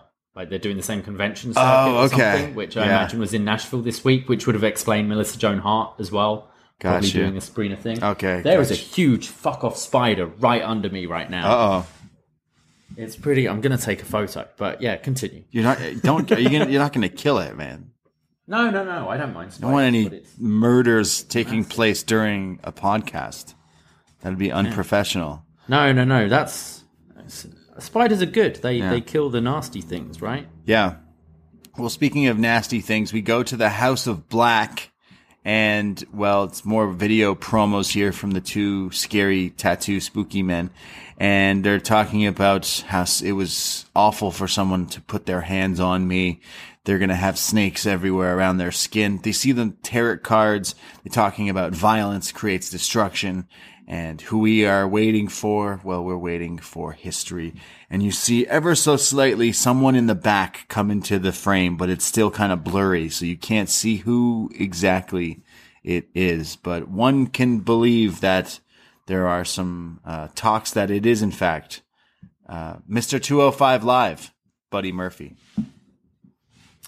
Uh, yeah, talks that. Yeah, rumors that he's been in talks with AEW. Um, I I'm a big fan of Buddy Murphy, Buddy Matthews. Um, can't say this House of Black is doing much for me at all, uh, to be honest. But I I like I like when it comes to wrestling. I I do enjoy Malachi Black's in ring. Uh, if it is Buddy Murphy joining them, which does kind of make some sense, um, I enjoy his wrestling. But I I'm so over spooky shit and riddles in wrestling. It, it absolutely does nothing for me. Yeah, I, this this was really kind of a nothing. I think maybe the fact that he's going to show up on Rampage because, or, or, sorry, no, probably next week then because next week they announce it's House of Black versus Penta and Pac. I was thinking that Penta and Pac are kind of joining them because we're going to get this evil Penta and this Daredevil Pac. But uh, I, well, he was the Joker again in the match yeah, graphic. the match graphic, he's as the Joker because he's just always taking photos while wearing that gear. But yeah, I I don't know. I am interested in Buddy Murphy. I think he's awesome. Uh, and RIP 205 Live. 205 Dead is mm. can be his gimmick now. He's joined the House of Black. Um, yeah. But good stuff. We go to Jay White, who does have a match. They announced that Jay White will face Trent Beretta. And Jay White says, everyone's talking about me after this match. And, uh, yeah, again, this is where uh, my my Fire Stick decided, hey, we're not going to work. So I literally heard him say the one line, "Jay White, everyone is talking about me." So I can't tell you what else he said.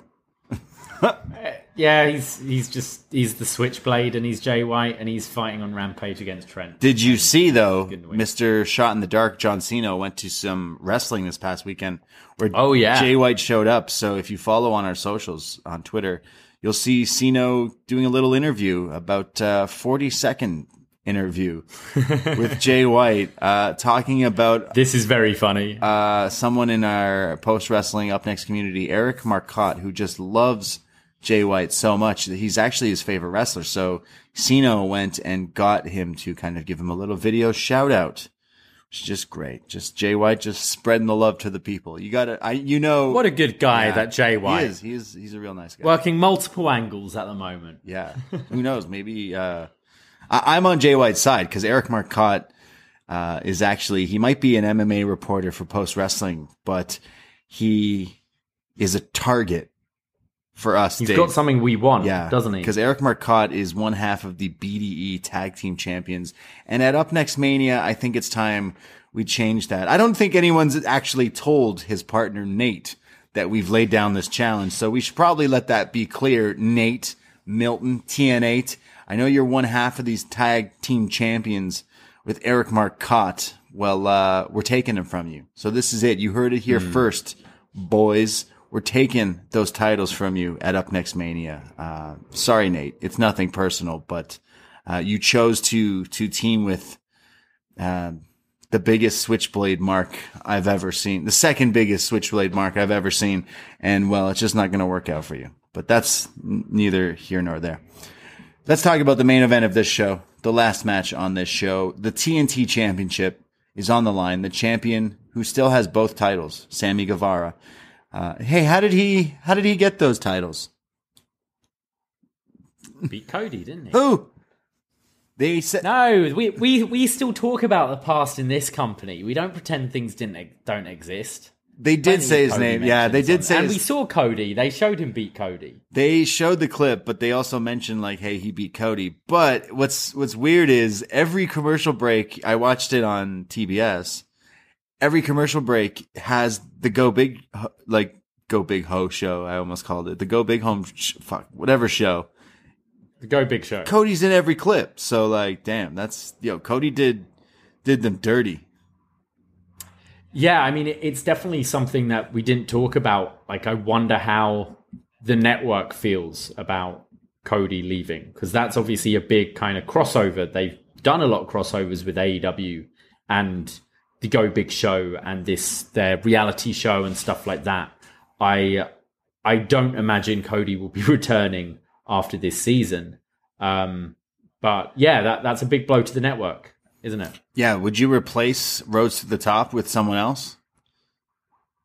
Danielson. Danielson and Brie. Well, Brie is still doing total. Yeah, she's still got a WWE contract of some right, sort, right. I think, hasn't she? Mox and Renee. Um, Mox and Renee, you could absolutely do. Yeah. I don't know, or just not do it. Just document wrestling. I don't know, but uh, I don't. I don't know. I, I, Well, that's not the demographic they're going for, is it? Yeah. Like it's that's the thing. They're they're going for a different demographic. They want to bring in different. Kind I just can't- That's I- where Total Divas and stuff has been. It's not targeted for you, Brady. Yeah. You're already watching. Yeah, yeah, I guess like, so. It's, it's not for you. I guess so. It's just we've watched what maybe ten minutes of those Rhodes to the Top, but I think it was it was because it was Cody and Brandi that made it like Hmm. Just terrible. I have watched what Mox and Renee on Total Divas as well. They were pretty funny, but I don't know. I, I- Yeah. I, guess they're going to have to come up with something, but we'll see.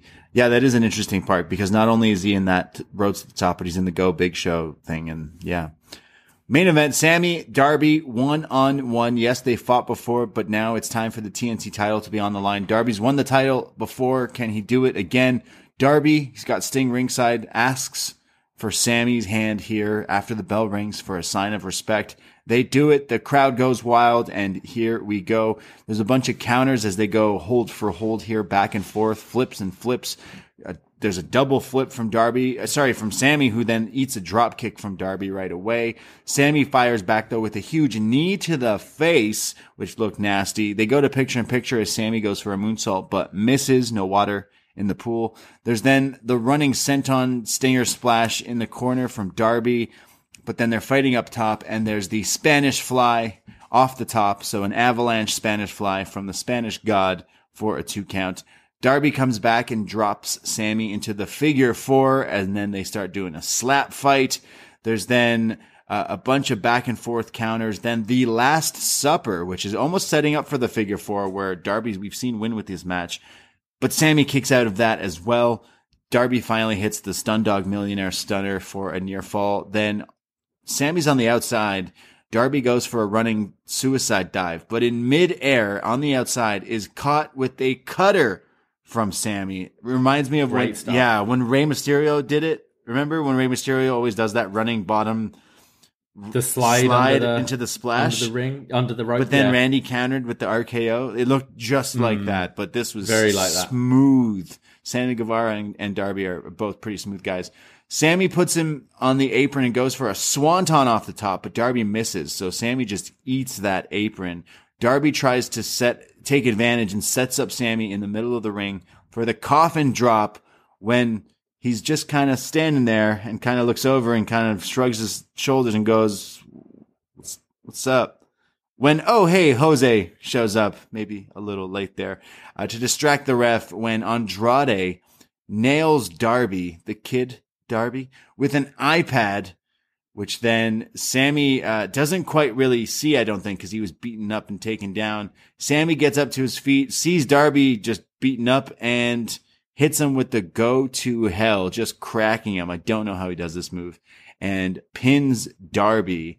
When after the match, right away, Andrade puts the boots to them, and so does Matt Hardy the Hardy Andrade family office thing uh, attack these guys, just these two guys. As I almost said, Impact goes off the air, but that's what this finish felt like. But yeah, Dynamite ends with Hardy and Andrade standing tall, but Sammy retained. What'd you think? Yeah, I, I really like the match. These two have great chemistry. Um, they they were one of the the early AEW pay per views. I remember. I think they had the first match on the show, which was which was really great. Um, like yeah, could see these guys wrestle kind of once a year for the next however many years. You know, uh, really good stuff. The I love the counter from the stun dog into the GTH attempt into the Last Supper was just so smooth. That cutter, as you mentioned, um, and look, we're we're building to the pay per view. I I'm not. Yeah, the finishes. I'd have liked a clean finish to it, but I get what we're doing. We've got a pay per view to build, and uh, I'm wondering: Are we building for a three way for this title? Darby, Sammy, Andrade. Matt Hardy.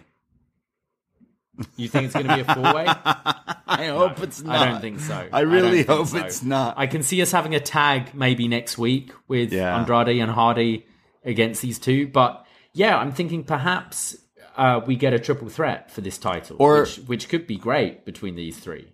I mean, we're already doing the tag team triple threat. So, I mean, you could, but it's just a lot of triple threats. I wouldn't mind seeing Andrade versus Sammy one on one. I think that's a pretty big uh, match. But Darby's kind of getting the short end of the stick. I don't know where you would go with him here. Yeah, so. I, I just feel the story's been for for weeks. It's been Andrade building with Darby, and it was only last week where he mentioned his intentions for the TNT title. So that's where, and with Darby kind of being screwed here, I don't know. I, I feel triple threat makes the most sense, and and yeah, I, I feel I'd be I'd kind of be down to see that, but once again, just don't don't need to see Matt Hardy at all in any iteration. he just keeps showing up no matter what. You can't stop hmm. Matt Hardy. He does not die. Yeah, I loved the match. I was getting into it, but I, I was looking at my clock and I was like, oh, it's starting like like quarter two almost. And I was like, okay, like I guess they're not going to get that much time. And I do think that there's a way more solid match out of there, out of these two, because these two are, are amazing.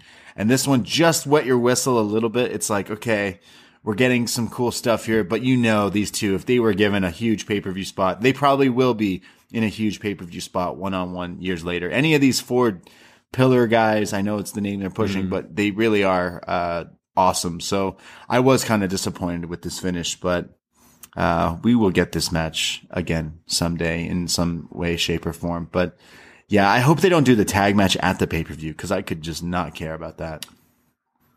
I yeah, I don't I can't see them going that way. Yeah. Um I see that maybe being a TV thing to build to a bigger match. Um but yeah, I, I thought tonight's show flew by. Uh and actually in recapping it, I there, there was a lot I liked. I definitely the the highlight for me was Danielson Moriarty, but I did really enjoy the um the uh, Thunder Rosa Mercedes Martinez match and the main event here. And the the inner circle match I didn't really disappoint me. It is it is the the Hangman thing. I think Hangman Cole just isn't really hitting the way it should, and I I think a lot of it has to do with how Hangman has been presented uh, since the Danielson feud. It it feels kind of just tucked away in the middle of the card here, where it it should be the main focus, and I feel I've I feel like a, a broken record here with that. But um, there just seems to be more interesting things on the show than the title right now, which isn't a bad thing. Like I, I think Yeah. there's going to be a lot of good things, but it is going to be your main focus. It, it should be the main event of the pay per view.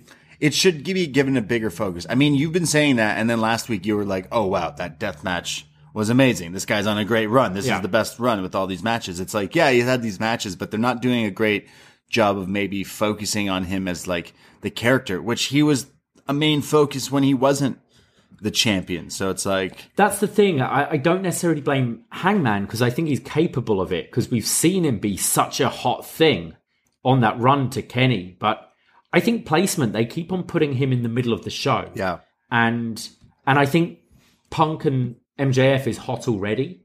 So I don't think that necessarily needs to be the opening. I think you've you had him win this war of a match last week, a great match with Lance Archer. I think you you kick off the show with that. You have him come out as the champion with his war wounds from last week. Um, it it just feels sort of an afterthought. I th- I feel. For, for I totally get it because you're right. Like this, especially this match, Hangman and Cole sounds like it's such a big match we've been waiting to see in this capacity for a long time, and we're getting it. And it seems like, oh, this is the story. Okay, we're already rushing to get to this. Oh, ok- okay. It's didn't seem quite like a, a focus, but hey, maybe they'll still pick that up in the next few weeks because Revolution, if that's the way it, it's shaping to be, Cole Hangman, Punk MJF, Dog Dog Collar, uh, that ladder match, the six way, um, and Jurassic Express triple threat tag.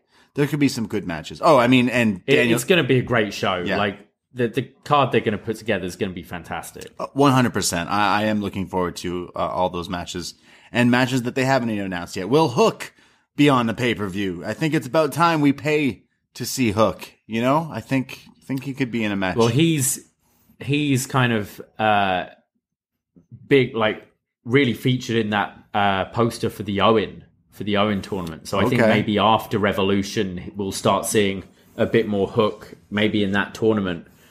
they did mention it briefly. yeah, Yeah, the Owen. What have we got? Like we we can kind of put it. We, Hangman Hangman Cole, Bryan uh, Mox, Punk, MJF, Britt Thunder Rosa, the ladder match, and the the tag, um, and maybe a TBS title and the TNT title. So eight matches. You probably that's probably the card right there.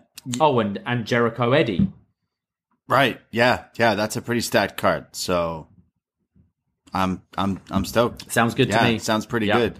Uh, I will say, if you are listening and you're somewhat in the Toronto area, it looks as if uh, I might be doing a bit of a AEW Revolution watch party somewhere in the city at a, a bar, it looks like. Um, so uh, follow the socials at Up Next Podcast and join our Facebook group if you haven't uh, already, because uh, I will be sharing some some info on that in the near coming, maybe the next week or so. Hopefully, uh, uh, it all comes together. But Sunday, March sixth, um, we are going to be doing something.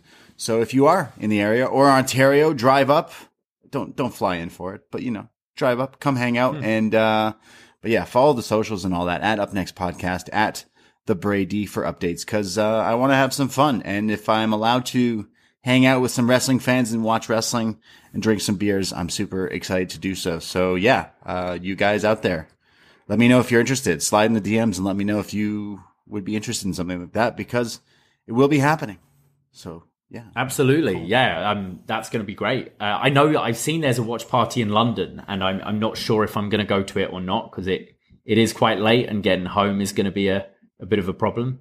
Um, but I might be trying to go to one in London. But I meant to mention this yesterday, and Flame and Cody Rhodes stole my thunder. this is true. But as announced on the British Wrestling Experience last week, I will be hosting a live up next at the uh, British Wrestling Podcasting Isn't Dead in Leeds on April 3rd, Mania weekend. Um, and yeah, tickets are, are available right now. Go and check out kind of uh, Martin Bushby's Twitter and and the lads at Grapple because tickets are on sale at the moment. And yeah, I'll be hosting a, a bit of an up next there. I'm thinking maybe a maybe kind of night one of Up Next Mania. We could have a bit of a kickoff match at the at the show in Leeds. So that's going to be a lot. Have of an fun. Know actual match. Up are playing in. Yeah, have an actual match. I know Fucked Up are playing in Leeds that day as well. So you could always come to the to the live podcast, hang out with us, finally get to to speak and have a beer in person. Maybe then go and see uh, Damian Abraham's band, Fucked Up, and then go off to to Walkabout after, at where Hooked on Wrestling are presenting night two of uh, of WrestleMania. So should be a fun weekend, and so start getting your plans together. Uh, I'm going to be making the trip all the way up to Leeds and getting a hotel and everything, and it would be awesome to see as many of you as possible for that. There you that go, guys. You got to follow us on the socials and stuff to to see if you are in either of those areas or interested in any of this. Follow us and let us know that you'll be attending and, and stuff. Uh, and follow because we'll be posting links to the the tickets and all that stuff. And yeah, as soon as the world is sort of opening up more and more and more for us, then hell yeah, we want to do these things because this is something we've wanted to do for ages. Like you and I waiting, did that yeah. did that uh, show for for SummerSlam in Toronto, and we've been wanting to do it since. So it, it's awesome that you're getting to do this. Uh, knock on wood, the the Revolution watch party, and then once I'm back in in uh, May, hopefully for a lot of these events, we'll be able to start kind of piggybacking off them and and doing watch parties in in bars in Toronto and things. So yeah, um, definitely, uh, if this is something that interests you, let us know and, and come hang out because uh, they're all going to be fun. Wh- whatever side of the pond you are, you'll get a hangout with one of us guys. There you go. Yeah, I will be doing a WrestleMania one. I think this Sunday night too. I think uh, as well. But yeah, follow us guys and and stuff if you will be interested. And hey, uh, we would love to because as cool as these. Uh, you know, virtual watch alongs and streams and stuff are. We would love, love, love to do these in person and just uh, have a ball, have a riot. So uh, follow the socials for updates, especially in the next week or so, because uh, there will be a lot. But we appreciate you guys listening to us talk about Dynamite. Of course, you can support us even more. Patreon.com slash up next. All the podcasts are out there. We, we just did our Boba Fett, our No Way Out. All the shows are up there. And of course, ProWrestlingTees.com slash up next for all of our t-shirts and hoodies and all that Jazz. Shout out everyone who joined us tonight in the Twitch room. As always, every Tuesday night, we talk about NXT. We record it, put it up here on the podcast on the free feed, and then do the same thing on Wednesdays. We'll be back next week to talk all about some AEW, but all the podcasts, again, you know, follow us and all that jazz. I myself, Braden Herrington, you can find me on Twitter and I am on Instagram. I am at the Bray D. And I am at Davie Portman. I I have to say, quick happy birthday shout out to a one MJ from NJ and our man Neil. Happy yeah, birthday. happy birthday to you both two. Legends, uh, legends, both legends in the Up Next universe. So uh, thank you guys for everything. All the love and happy birthday to you. Guys. XOXO. Take care. Goodbye. Be safe. And Nashville chicken isn't overrated. Ahoy!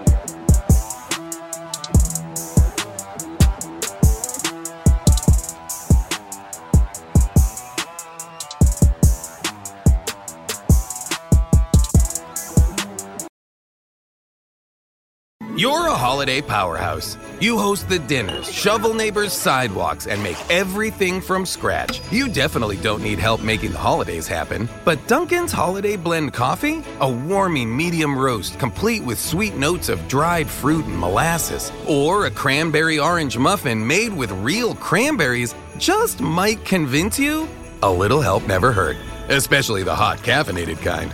America runs on Dunkin'. Present participation may vary. Limited time offer. Terms apply. Get ready, Ohio. FanDuel, America's number one sports book, is coming to the Buckeye State. And to kick things off, you can get started with $100 in free bets as an early sign-on bonus. Plus, when you sign up today with promo code Ohio, you'll be all set for when FanDuel goes live in Ohio. Then you can bet on all your favorite teams in all your favorite sports with $100 in free bets. Just download FanDuel's top rated sportsbook app.